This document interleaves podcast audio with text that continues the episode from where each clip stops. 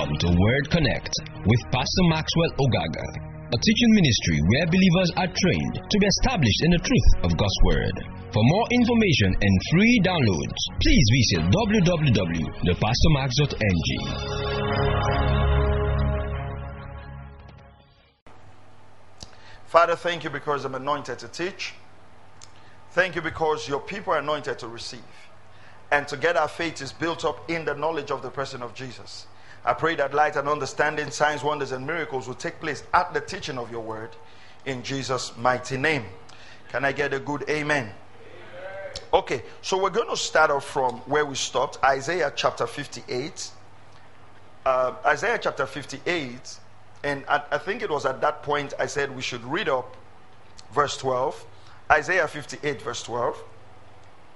It was at that point I said we should read up the, the stories of Christian Scientists and George Washington Carver. Isaiah 58, verse 12.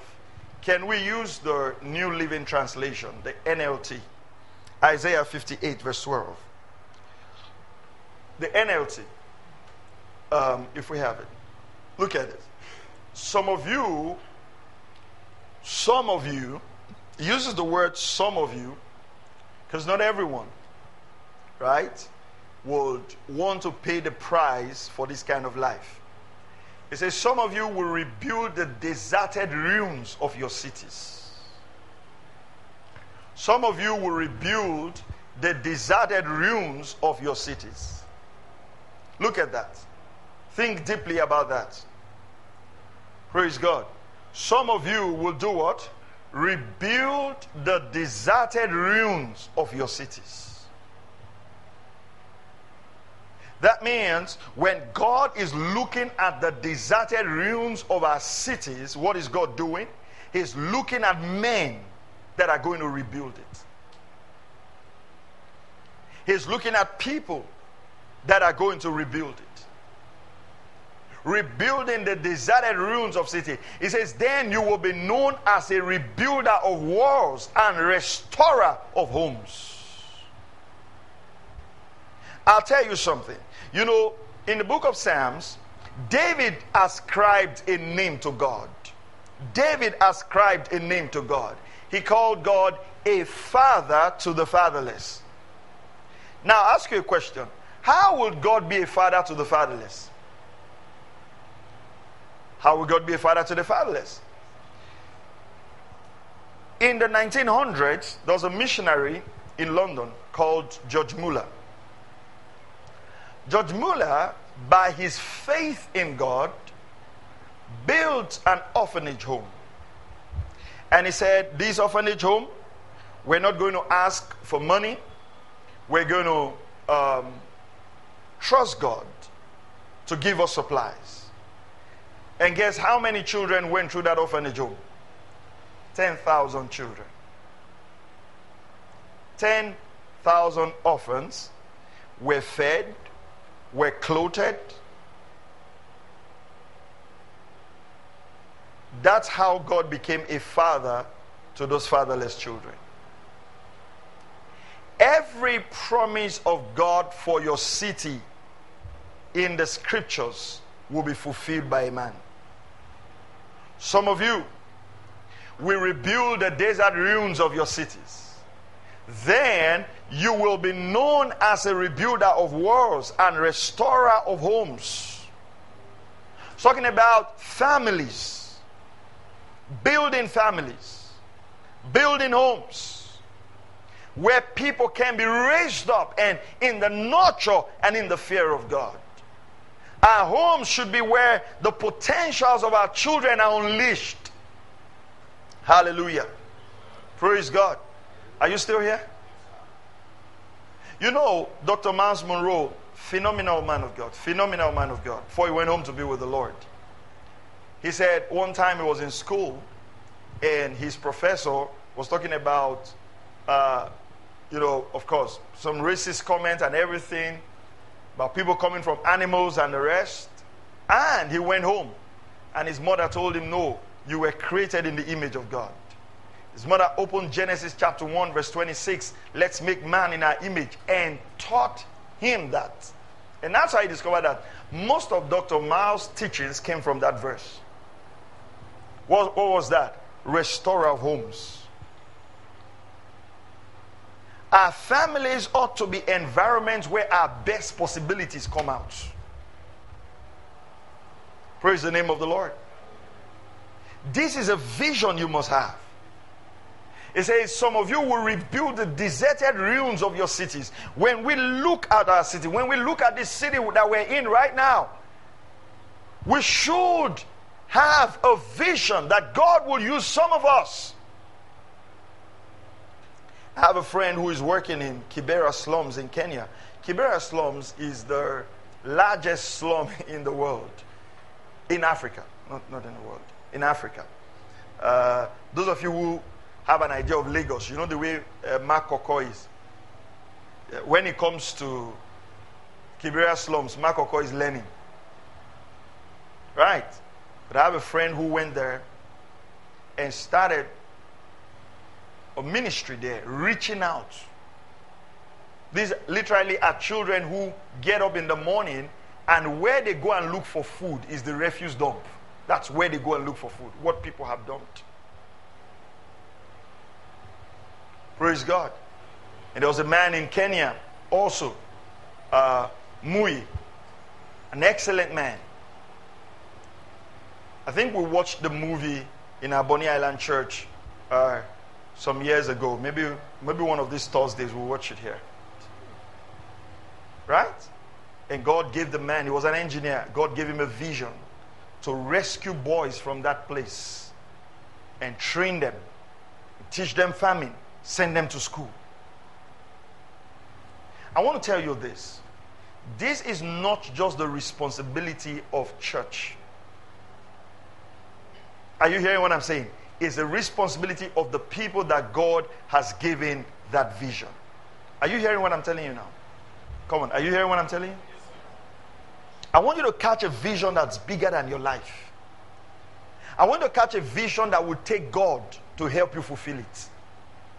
No, I'm not, I'm not telling you about a vision that's just your salary, that's just what you earn. No, something that captures the heart of God for the city, the heart of God for humanity, the heart of God. Are you hearing what I'm saying? Something that will require faith. It's called the supernatural life of the child of God. Let's not live a selfish life. Let's not live a life that's just, oh, you know, I earn 100,000. Everything I'm going to do in my life is going to be just based on this. No, let's step out into the realm of faith and see God use us to change our city, to change our world. When we look at our nation today, we can see several uh, areas that are in ruins. But see, in the midst of this darkness, we found light. We are the light. I was telling someone the other time, I said, um, I remember one time when uh, uh, Professor Dora was in charge of NAFDAC. Everybody knew what NAFDAC was. I, I don't even know who the whether he's a chairman now or chairperson. I don't even know who is there. Whether there's somebody there, I'm not even sure, but I'm sure there's somebody there no impact, no nothing. But when this lady was there, it was clear. Somebody will say, and eh, where that's why she died on time. Is it not better to have a short and impactful life than you have a long life that makes no meaning? You have a long life, right? Your life is very long. You have money. You are enjoying life. And people are dying through fake drugs. So it tells us something that in the midst of darkness we can be light. Remember, I told you something. You cannot change a world you love. And as Christians, when we look at our nation, when we look at our society, when you look at your streets, know that God is raising us to rebuild it. To rebuild it to rebuild it. Have a vision to rebuild things. Not to run away from things, but to rebuild. It will require faith. What I'm telling you is not just a mere dream, it will require faith. And you don't need to be afraid. Because it's God that's going to use you to change lives. It's not going to be by your power, it's not going to be by your might, but it's going to be by the Spirit of God at work in your life.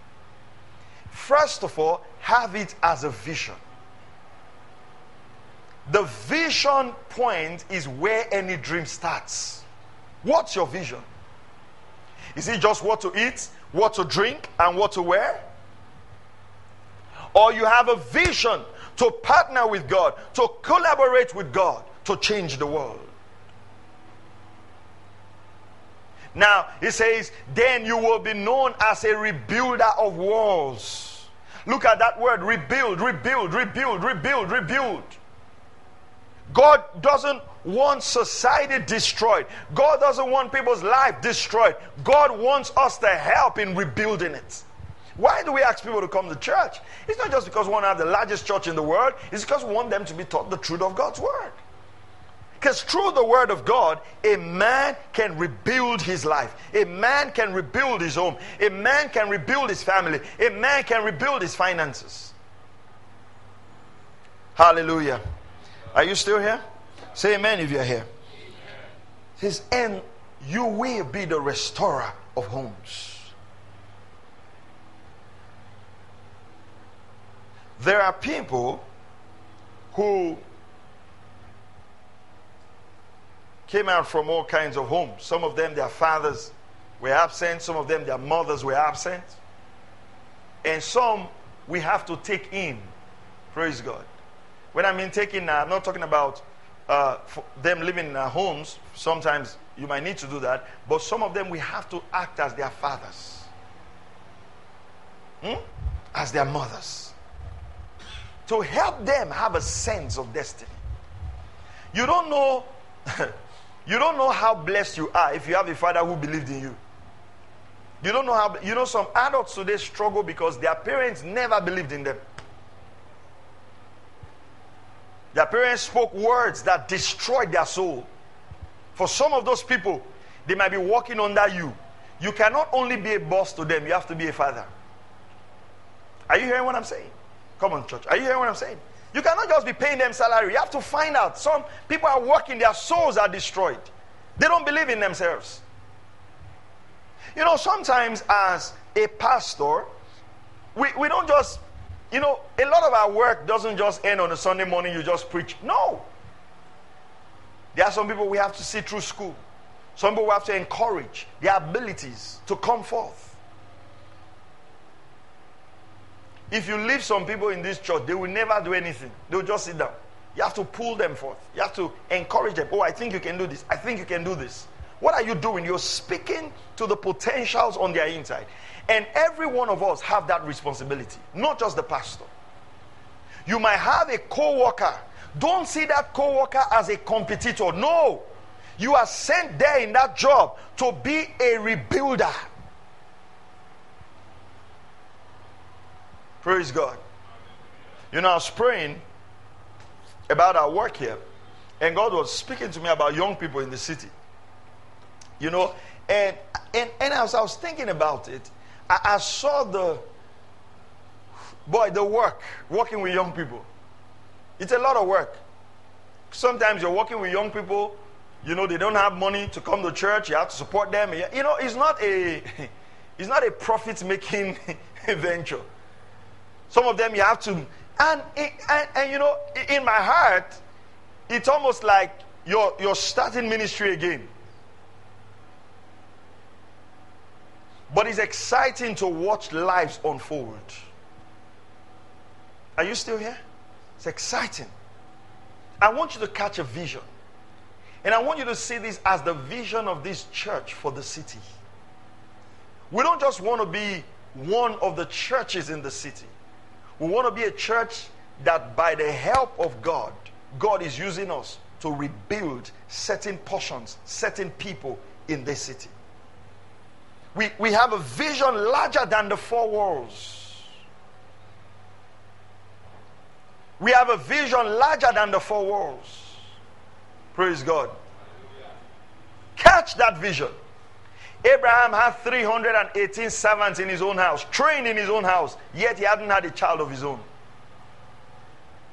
And these were the people he took to war to rescue Lot. Some of you will rebuild the deserted ruins of your cities. Is there something in this city that comes in your, you know, when you drive past the slaughter, ah, these boys, ah, they can steal somebody's phone. Is that all you see? Right? Is that all you see? Can I tell you something? I don't think anybody was born and then prayed and said, Oh God, in this my life, I want to be a very good arm robber. So help me God. Do you think anybody prayed that prayer? Sometimes circumstances. Now, we're not saying it's justified. I'm just saying sometimes circumstances, sometimes deprivation. I was in Ibadan. We're having uh, Dear Timothy Ibadan, and I was driving with our staff. We drove past the guy on the pavement of the road. Two o'clock in the afternoon. The sun was hot. The guy was sleeping. He wasn't uh, uh, mentally ill. He, I mean, he was just one of those boys who, you know, when I walked, I had finished teaching on dreams and purpose and everything. When, I, when we drove past, you know, I turned to my staff and I said, you know that person sleeping there? His concern is not even purpose. The man is not thinking, why did God create me? He just has one thing in his life right now. Where can I eat the next food? For somebody to sleep under the sun at 2 o'clock.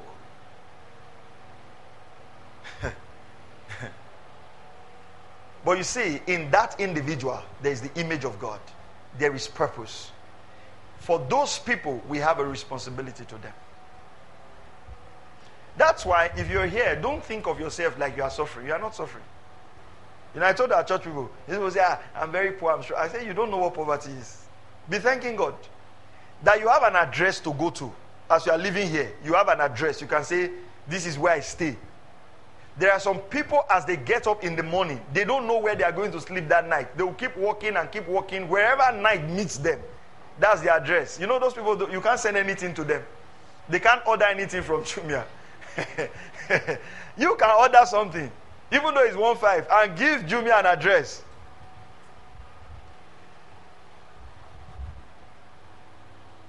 If you complain, you cannot change the world. World changers and history makers start from being an having an attitude of gratitude for wherever you are, and then you keep moving. It's like George Washington Carver that we read about, right? He's a slave. But he didn't, he didn't say, oh, he, you know, there were a lot of people who were slaves and just resigned to being slaves. And like our brother said, he got up 4 a.m. in the morning praying, partnering with God. How many slaves want to play, pray? Rather, they will end up blaming God. Why am I a slave? Why am I not free? You cannot carry the blame game and change the world. Stop blaming your uncle. Stop blaming the blaming every you see we all can have something to blame. We all can have something to blame. Not everybody excelling in life had the kind of support you think they have. Praise god. Come on are you here with me? Say amen if you're here. I was telling my son when i was in ss2 uh, then WAEC was 3,500, there about 3,500 or 4,000. That was about what I was paying in school. And my parents could, it was like they, I should choose between SS3 and enrollment for WAEC. So I didn't do SS3. I had to read up. They used that money to pay for, for WAEC. And then I think they just introduced NECO then or something. So if you enroll in the two, maybe it will be. I mean, it was just, all they had was just to enroll those two exams. I remember the final exams I was writing. I was sick. I'll, I'll throw up. I'll go and write. I'll go. I'll go. And, and someone was telling me that, ah, don't write now. You are sick. I was telling the president that if you know where this registration money came from, because hmm? my father had told me, showed me a mechanic opposite us. The guy used to, used to call the guy he was a motorcycle repairer. My father said, you have, a, you have your siblings behind you. You have one go at this exam. Hmm? If you don't pass, that's where you end up. I've already spoken to him. So every time I sat in the exam hall, I pictured bicycle repairer. I knew that I had to pass. You can't, you can't come from a poor home and still be foolish. You know that you don't have support. You are not, you are not doing rap in school.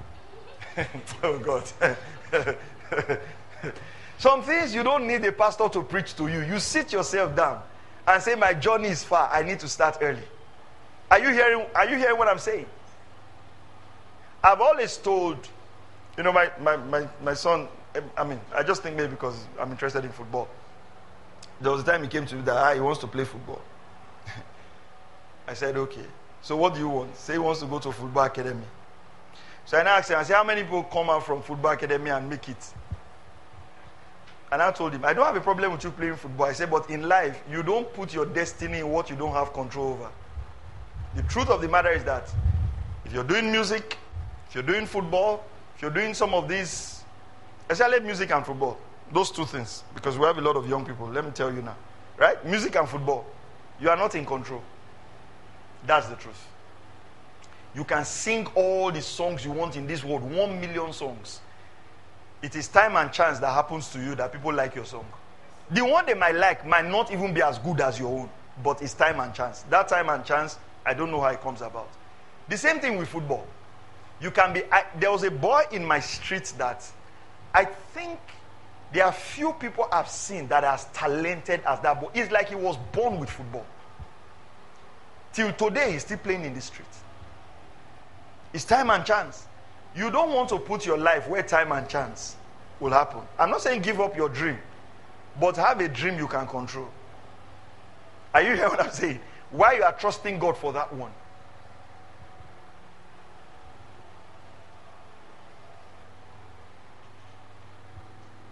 We will rebuild the deserted ruins of your cities. Take it, take it, and, and I'm talking about the price for being a world changer. I want to give you some very practical examples. Look at someone like Mary Slessor, who came in as a missionary to Calabar, and we know her. Stop the killing of twins. She paid a price. What was that price? She had to let go of her relationship because the young man didn't want to follow her to Africa. And remember, Africa we're talking about now is not Africa now that had lights they, when the missionaries left to come to Africa, they knew they were coming for their death sentence. David Livingstone said, Anywhere provided it is forward.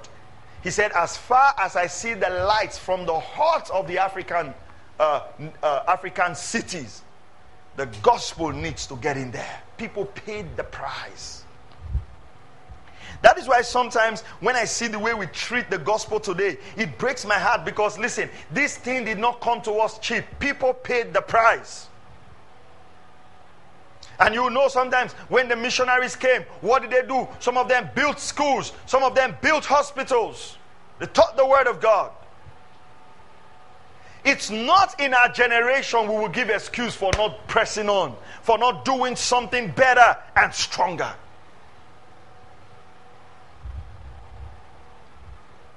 Are you hearing what I'm telling you now? Come on, church. Are you hearing what I'm telling you now? I want all of us to leave this service with a dream in our hearts. Ask God, what is my portion in the things you want to accomplish in this world? There was a missionary, they called them the Oxford Seven. There were seven of them. They went to Oxford in those days. One of them was Charles, Charles T. Studd. Great guys. And he felt a call to missions and Charles T. Studd felt a call to China. Then he went to China, began to preach to them. Like I said, we all not will be missionaries. We all not going to be, but there is something God wants you to do in touching humanity. That's what being a history maker and a world changer is. And it starts from today. Don't live only for what you can eat what you can drink, and what you can wear. Don't have those thoughts alone. You know, I was in Delta State yesterday, I had a uh, pastor's meeting, and um, I drove past the, the, the place I slept. I drove past one big house, very big house.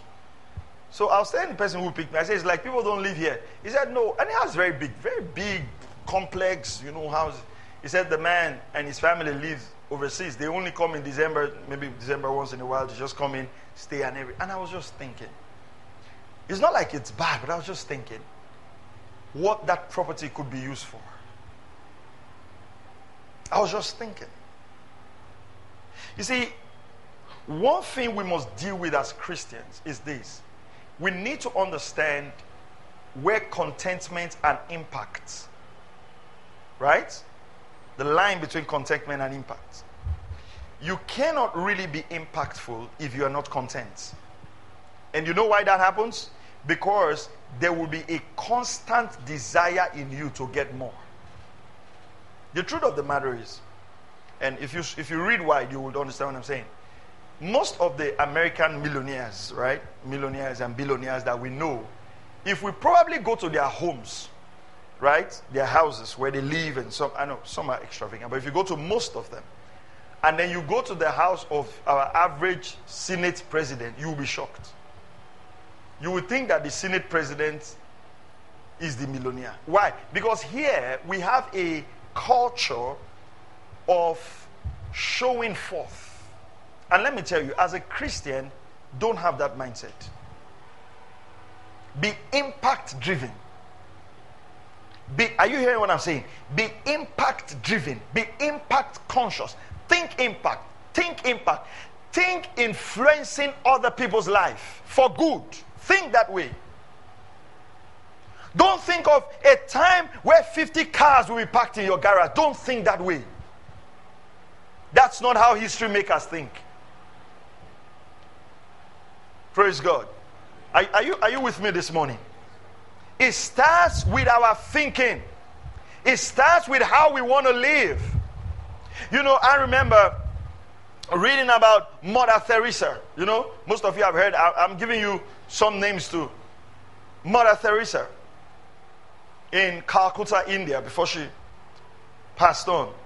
She was a Catholic nun and one day they were driving through the leper colony of Calcutta, India.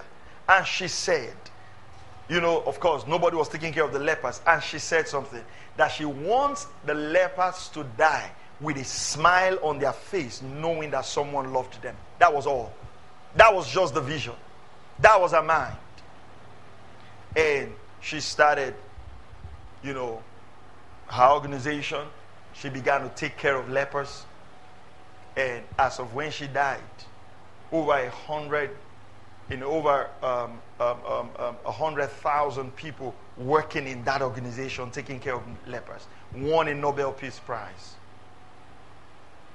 At the end of the day, what did she have? This culture of accumulation makes us not to be history makers. The Bible says a man's life does not consist in the abundance of what he possesses. We must respect the definition of Jesus. We must respect the definition of Jesus. Don't set your life thinking accumulation, think impact. Think God's dream, rebuilding the deserted ruins of our cities. I want us as a church to be impactful in this community. Let's not just be here and just have a nice time. Let's think what we can do in this city. Praise God. You see, when we take on God's dream, God will release His provisions. When we take on the dream of God, God will release His provisions. When we take up the assignment of God, God will release His provisions. I am learning every day, every day, every day, every day to learn dependency on God, taking the limits of God, knowing that God wants to do mighty things in this world and I want to collaborate with God. I want to be a co worker with God. Remember, we started at, eh, at the start of the series, meditating on that. Meditate on that word. Paul says we are co workers with God, we are co laborers with God. We are co-laborers with God. Hallelujah. Are you still here? Now, let's let's read something. In Matthew chapter 4 and verse 19. Matthew 4 and verse 19. Thank you, Lord Jesus. Matthew chapter 4 and verse 19. Now, let's go to verse 18. We're talking about the price of being a world changer. It says, Now, as Jesus was walking by the Sea of Galilee, he saw two brothers, Simon, who was called Peter, and Andrew, his brother, casting a net into the sea, for they were fishermen. And he said to them, Follow me, and I will make you fishers of men. Follow me. Follow me.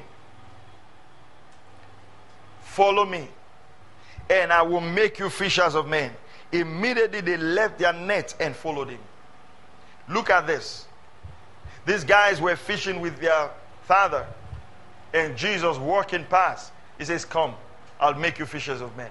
The Bible says they immediately left the net and followed Jesus. The prize of being a world changer. I'm talking about following Jesus. You see, following Jesus will not be convenient for our flesh. Following Jesus will make us make some hard choices. One of the greatest challenges we have today is that we don't want to leave the world. We want to serve Jesus and still be relevant in the world. We, we don't want to make a distinction. We are afraid of persecution. We are afraid of the truth. We don't want to side with the truth. We don't even want people to know that we're Christians. You know, uh, it's almost like we miss the world. Almost like Jesus is a disturbance in our life. Hmm? It's almost like, ah, if I had my way, I would not accept Jesus. We almost feel like, how much sin can I accommodate in my life and still make heaven? It is, it's, it's not about separating ourselves to righteousness. It's about how close can we be. That's why, I mean, we have a singles meeting this evening. That's why sometimes I, I, I wonder some of the questions that we ask. You know, sometimes the question someone asks shows you where their heart is. That's the truth. One day, a man asked me, about, he was talking about tithing. So he was asking me about tithing. And he said, so, you know, in the course of the conversation, I told him something. I said, let's assume, let's just assume that this is Old Testament. I, I just said, I said, let's assume that is Old Testament. What will you do? He said, hey, then I know that I can be giving my tithe once in a while. So I said, no problem. Then I asked him a question. I said, if you were leading the church if you were the pastor of the church, you were leading the church. I said, how would you? So I, I, I, I swapped the roles, you know, as I'm a member and, and you're the pastor. And he said, eh, I don't think that will work. So I now asked him a couple of questions. I said, Do you know that the bills that are paid in the church, we don't pay them as we are led? Said, Do you know that electricity is not paid as led? Rent is not paid as led. These are things that are static. I said the truth of the matter is that it's very simple. Your tithing is your consistent commitment so that the bills of the church are picked up. It's, it's, it's, it's your responsibility. It's the same way when we talk about being a world changer and a history maker. You can drive through the streets and close your eyes because you're comfortable and you can still drive through the street and feel a sense of responsibility. The reason we have the, kind of leaders we have in our church today, uh, in, our, um, in our society today, is simple. Eh? Is a sense of what? No responsibility. The man becomes a president, he locks himself up there. The man becomes a senator, he locks himself up there. We also, as Christians, can live that way. Praise God. We can also live that way. We can live without a sense of responsibility to our world. Or we can live with a sense of responsibility. First of all, in sharing the gospel. Secondly, in shaping humanity to become better. When you see that young man, you, you, you tell yourself, if this young man was my child, what would be my response? If this uh, girl was my sister, what would be my response? Are, are you hearing what I'm saying? Come on, are you hearing what I'm saying? And we trust God and start acting like that. See, this thing will take faith. Nobody changes the world without faith. Nobody transforms cities without faith. He says, Follow me. I will make you fishers of men. I'm going to change what you're fishing. Instead of fish catching fishes alone at this lower level or just a fish to eat, I'm going to make you world changers and history makers. I'll teach you how to catch men. I will change what you do and expand it to a greater level. And three and a half years, they followed Jesus. Many years later, these men began to walk with Jesus. And you know what the Bible says? It says, when they saw them, they saw that they were uneducated, but they had knowledge that they had been with Jesus. If you walk with God, it will rub off. You see, the greatest thing in this work of our faith is developing your relationship with God. When you develop your relationship with God, God will give you ideas, God will speak to you, God will open up to you. And I like what our brother said about uh, uh, George Washington Carver fellowshipping with God at 4 a.m. You can't be too busy not to pray. Why do we say take notes in church? It's not because we just want you. No, these are things you should go back home on, meditate on, pray on. And God will begin to speak to you. If we're going to take God's dreams seriously, we have to take our Christian walk seriously.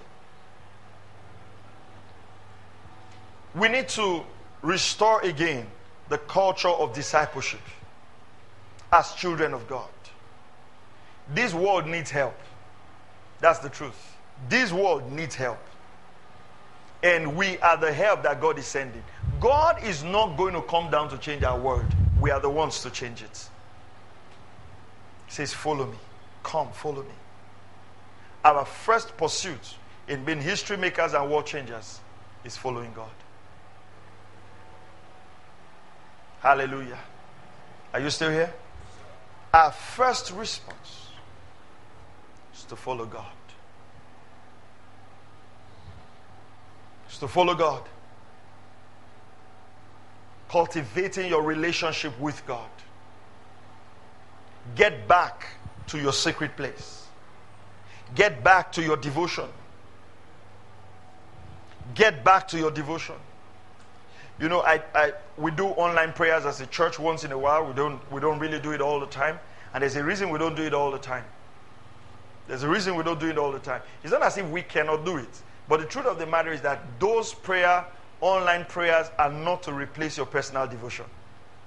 You need to have devotions with God every day, not led by someone. Your fellowship with God. Because what God wants to speak to you today might be different from what God wants to speak to this person tomorrow. Are you hearing what I'm saying? You have a unique walk with God, a unique space with God. Get back to reading the Word again. Make up your mind today that you're going to follow Jesus. It will cost you. I'm not saying it will be cheap, it will cost you. It costed these people. They had to leave their fathers, they have to leave their mother. Immediately, they followed him. Do you know how their father would think of them? Imagine going with your father on a fishing expedition, right? And a man was walking past and said, Come, I'll make you fishers of men. And you jump from the boat. Start following him. We admire the disciples of Jesus today, but we don't think of the price they paid. What do you think hmm, when we read the story of Isaac and Abraham? It's interesting, right? Give me your son, your only son. How many of you think that's, that's, that's a nice word to hear to be a, history maker? Right? I remember one time I had this very nice shirt. You know, so in my spirit I felt to give it to a brother. So I was like, ah, no, not this one. So I gave the brother another one. And you know how the Holy Spirit works on your inside. I wasn't comfortable the next day. I saw the brother. I still felt, give him this shirt. I said, no. And you know, God really works in our heart because sometimes he, he would ask you to give things to people you don't think deserve it or qualify for it sometimes. You know, I ended up giving the brother three shirts. So one day I just stood. It's not like it wasn't like I had a lot of shirts. I just told myself, if I continue in this disobedience, my wardrobe will be empty, and at the end of the day, I will still give him what you know I felt in my spirit. I had to obey God. See, what I'm trying to tell you is that obeying God is usually not palatable. Sometimes righteousness will cost you. We talked about Joseph, right? Being the prime minister of Egypt, it costed him some years in prison, some years in Potiphar's. Uh, Potiphar had put him in prison for standing for what is right. Sometimes standing for what is right will not bring immediate promotion, it will cost us. That's the truth we must be told. Standing for righteousness at times will cost you. It will make you lose things that look very obvious. But you have to trust God that if I do what God says I should do, He will keep His end of the bargain. Hallelujah. Are you still here? The price to be a world changer. There are spiritual price to pay. There are natural price to pay. You cannot be a world changer who does not like to read. How will you change a world you don't even know about?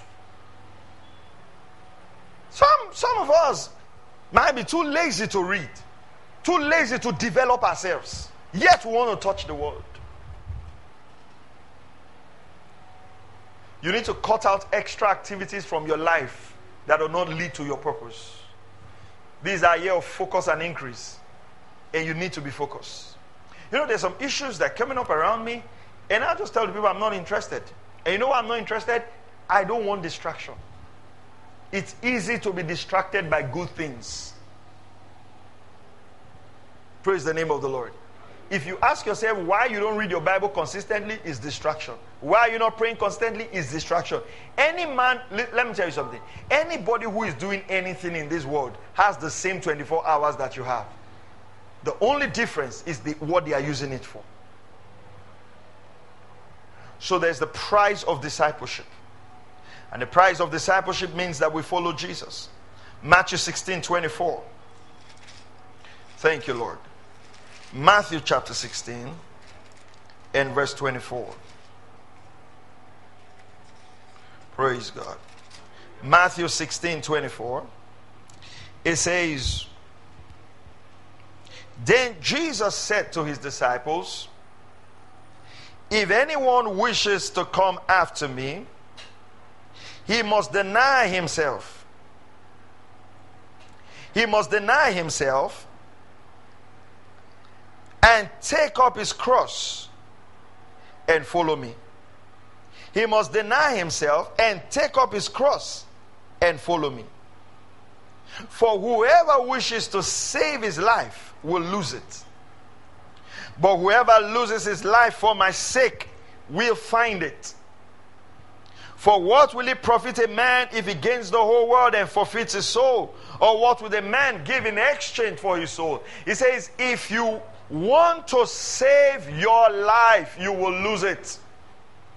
But if you lose your life for my sake, what does the Bible say? You will gain it.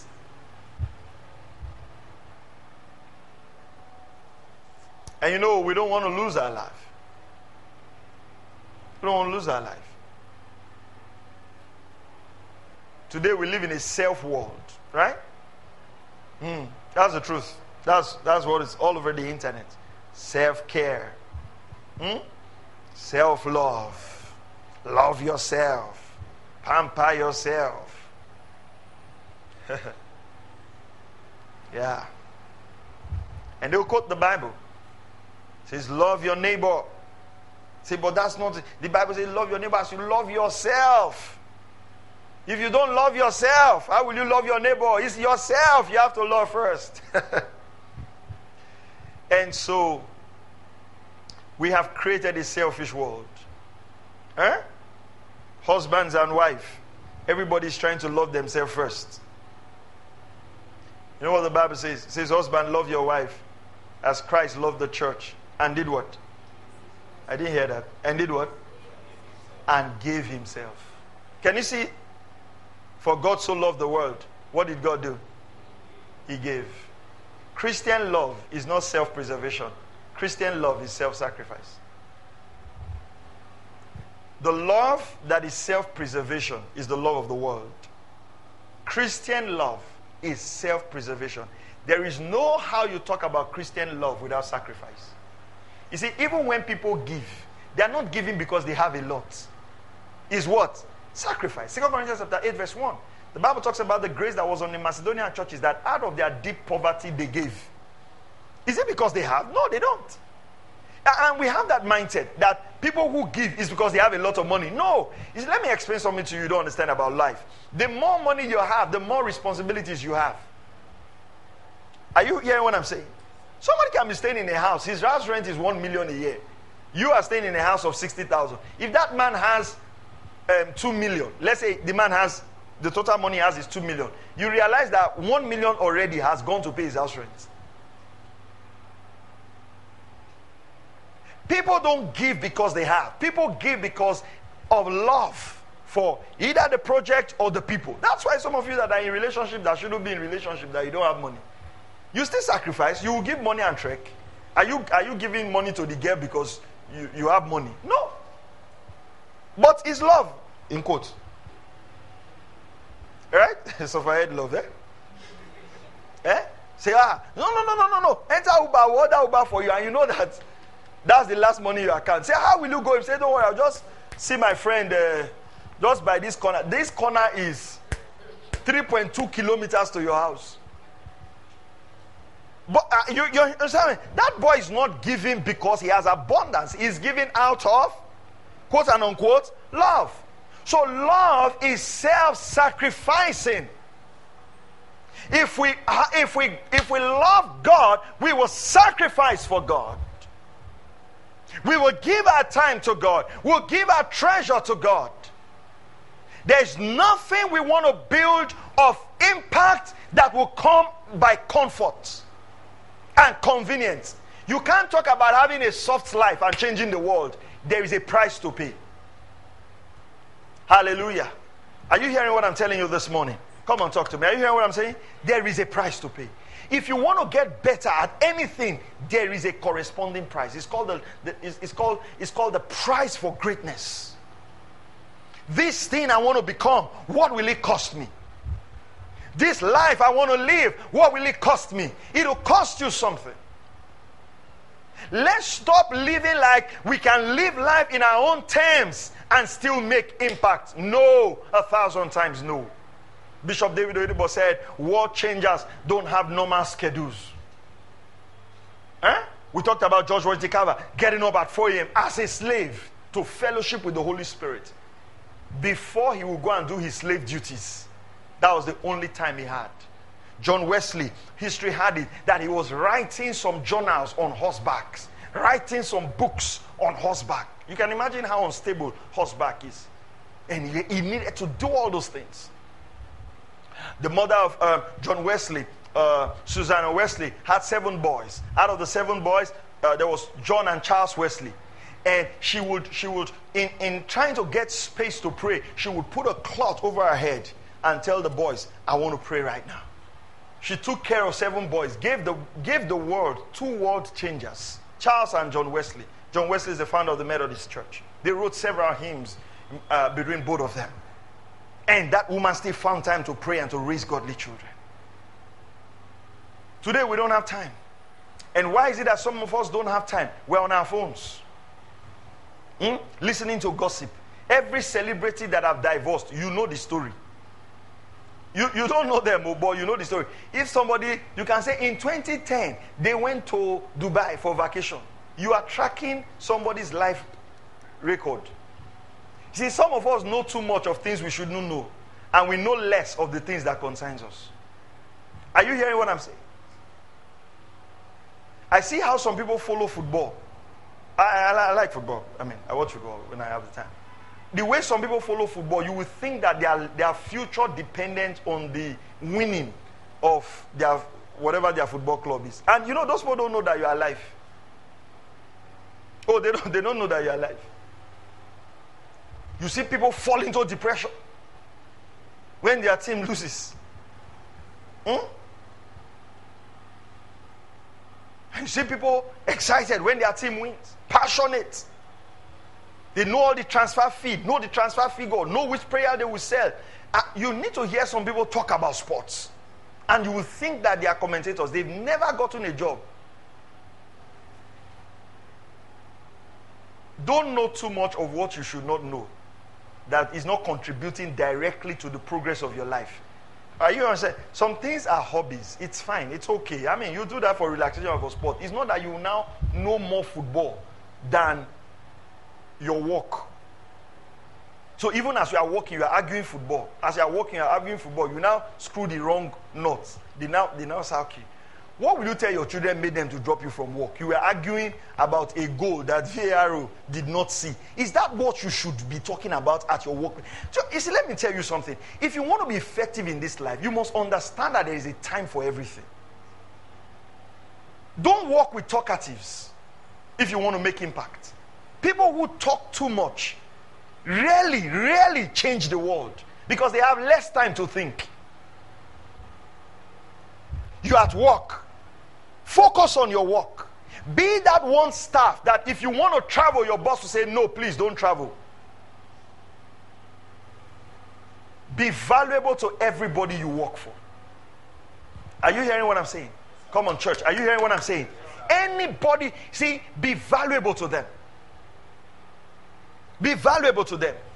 We cannot talk of changing the world when we have not changed our workspace. You know what Laban told Jacob? He says, I learned by experience since you came in. My business had grown. Laban says, I want to leave. He says, Name your price. What will I pay you? Laban said, It's not a matter of price. He was so good. Look at Daniel. Daniel was so good the king, you know, made that decree. They made him to make that decree. And Daniel was in the lions, and the Bible says the king could not sleep. And in the morning, he rushed and said, Oh, Daniel, was your God able to deliver you? Daniel was good. You know, if some of us go and make our boss now and say, um, maybe you were playing a prank, eh? to say, Oh, I want to tell the man I want to leave. Let me see how they really value me in this company. Don't play that kind of prank. Just go say, Sir, I'm thinking of leaving. And the man say, Oh, do you have transport? Because there's, there's zero value. Be valuable. See, let me tell you anything committed into your hands must not die. Whether it's a marriage, whether it's a child, whether it's a business, whether it's a department, no, everything in my hands multiplies. Don't fail at anything. Are you hearing what I'm saying? Make up your mind. Don't fail at anything. Let everything given to you increase. Experience the blessing. So, there is a price the price of following Jesus, the price of laying our life down. This will include certain choices. This will include certain choices. The choice of being a disciple of Jesus what does it mean to be a disciple of Jesus? Is to follow the teachings of Jesus. Not to choose which one to follow and which one not to follow. Follow the teachings of Jesus. To follow the teachings of Jesus. To follow the instructions of the Master. The word disciple in the Greek means a disciplined learner. A disciplined learner. That's why when you come to this house, we are a training center, we are a teaching center. We want to raise disciples. We don't just want to raise churchgoers. We want you to be a disciplined learner of the word. Hallelujah. Want you to be what? A disciplined learner of the word. Thank you, Lord. Want to be a disciplined learner of the word. A disciplined learner of God's word. You have your morning devotions. You have the time where you are meditating on the Word of God. You feed on the Word of God. It's, it's the Word of God you feed on that God will work with in, in you and through you to be able to change the world. You have your Bible reading plan. You're fellowshipping with the Lord in spirit and in prayer and in worship, interceding for the city, praying for the city of Harcourt, praying for the family, praying for the areas you feel God is calling you to. As God began to stir our heart towards the young people, spending my time to pray. It, it can be easy. These things can be easy. 15 minutes every day. I'll pray regarding this area that my heart is pulling towards. Oh, I like to take care of widows. Oh, I like to take care of orphans. Why don't you have a time where you start interceding for that thing? You see, the first place that your vision must start from is the place of prayer. That's the first place. Oh, I want to reach many people for Christ. Start with prayer. 15 minutes every day, 10 minutes every day, 30 minutes every day. Before Charles um, T. Studd went to China, you know, uh, a, a, veteran missionary told him, he says, Charles, you're going to China? And the man said, Yes. He said, Have you conquered China on your knees? That's the first thing he asked him. That's the first thing he asked him. Have you conquered China on your knees? The first place we change the world is on our knees. Martin Luther said, I am not going to do greater works. He says, prayer is the greater work. Many years ago, uh, Charles Spurgeon, uh, he had a Bible school in, in, in London. He was pastoring a church in London, and large church. And uh, a man came to visit him. And he says, I want to see the fireplace that holds this building. Right? You know, in, in those days, they used to have like fireplaces where they use for heating. And Charles Spurgeon took him to an underground room. And the man said he found men praying. And Charles Spurgeon says, This is the fireplace that holds this building. This is the fireplace that holds this building. We cannot let the, the, the prayer altar in our lives go down. Don't be a prayerless Christian. Right? Changing the world will require spiritual force. It has to be done by the spirit of prayer. The spirit of prayer. Be a man of prayer. Praise God. One of my dear brothers, you know, I was having a chat with him yesterday. And it's something that I, I, I intentionally correct every time I see it. I don't, I don't change it. I don't, I don't let it fly. I change it. Right? People say, ah, I want a man who I want to be a man who will marry a praying woman. So I asked the, I asked, I say, so you can do what? Hmm? Why don't you be the person who the woman says, I want to marry a praying man? Why do we like praying women? So we can do what? Huh? So you can be reading newspaper and be watching African Nations Cup.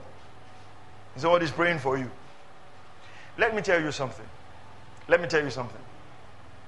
Don't ever forget what I'm going to tell you today. Don't ever depend on anybody's prayer in life. Are you hearing what I'm saying? Do your own praying. Because the person who you think is praying for you might be so tired that day and is sleeping. Your life cannot be at the mercy of someone else's prayer, except your life is not important to you. I know my wife prays for me, but I've never depended on her prayer to do whatever I'm doing. Uh, are you understand? What about if she's tired? I mean, she might have the heart, but taking care of children, doing this, and she's tired. And me, I just went to sleep. Hmm? I wanted to travel, right? Then I just say, ah, my wife is praying for me. This journey will be safe. Let me just sleep. And that day too, she sleeps.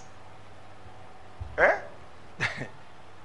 eh? And that, God forbid, that's the day that your driver will now see a snake and run from a snake and now go in front of a 911. Yeah, you know, you know what I'm trying to say. I mean, foolish decision.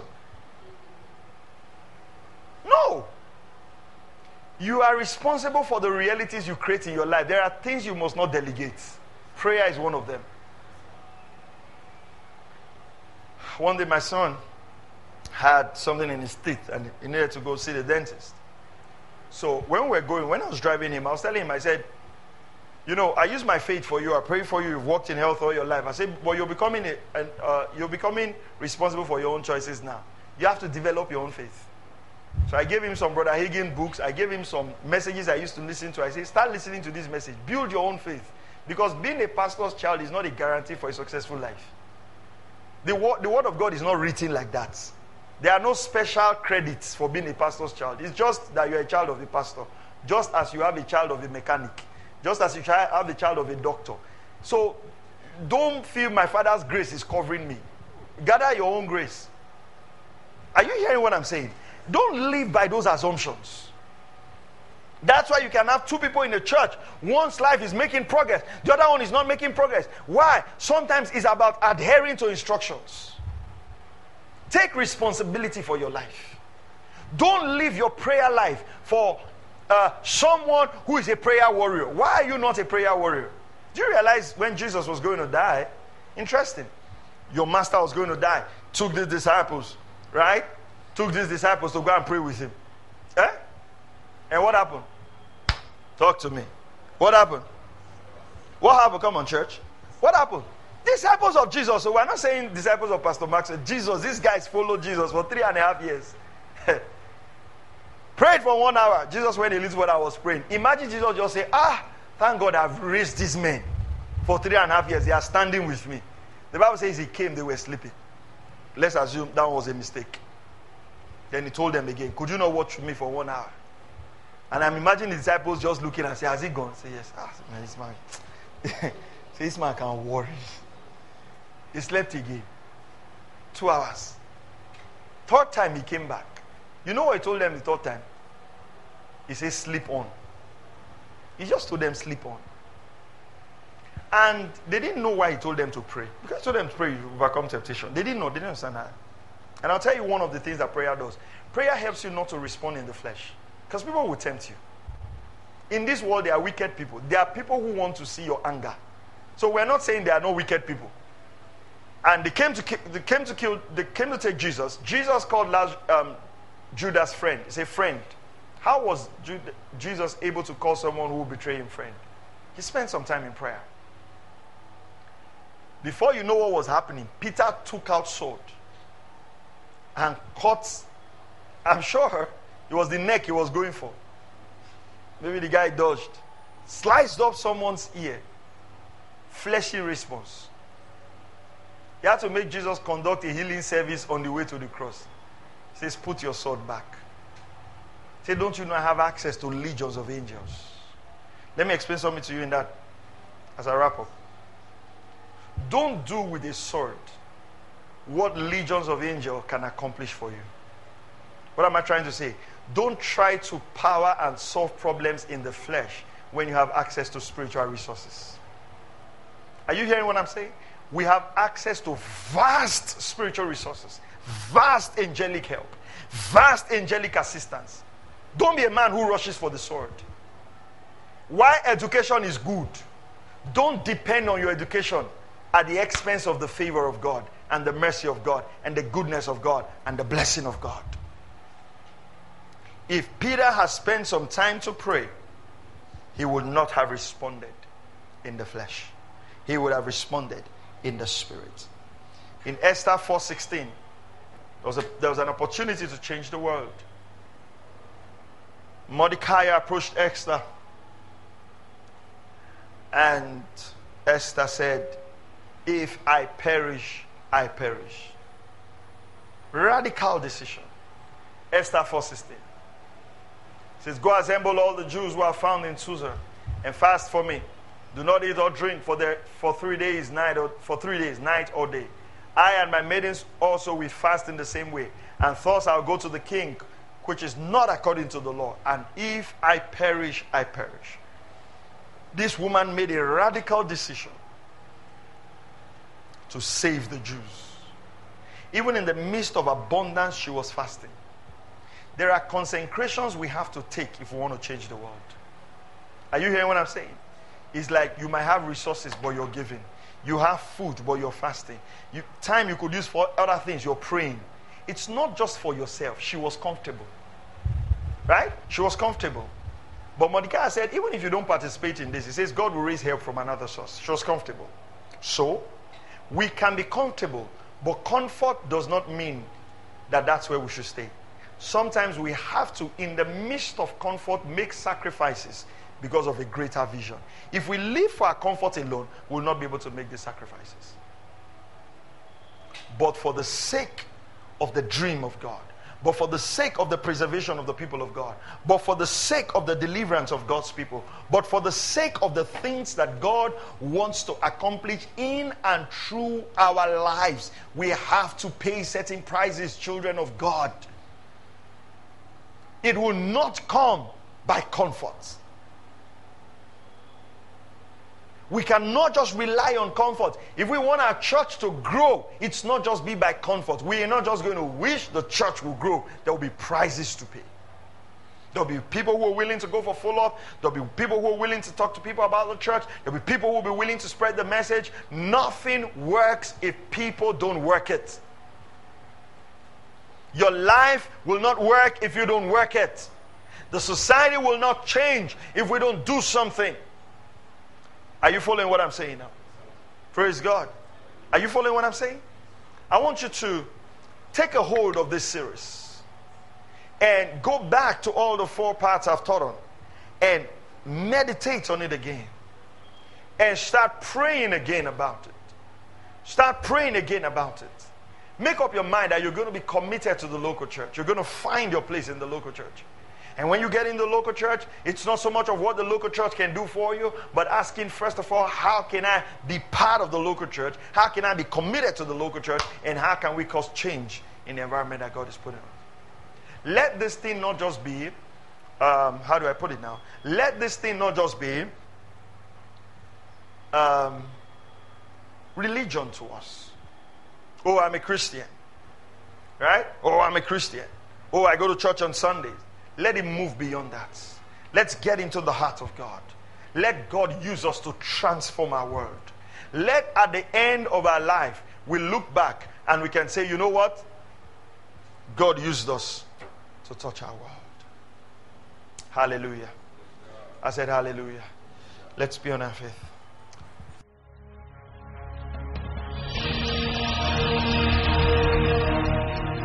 Thank you for listening to Word Connect with Pastor Maxwell Ogaga. We encourage you to share this message with your friends and loved ones. For more information and free downloads, please visit www.pastormax.ng. We would like to hear from you. Send us an email info at pastormax.ng or you can call 0805 888 7575. God bless you.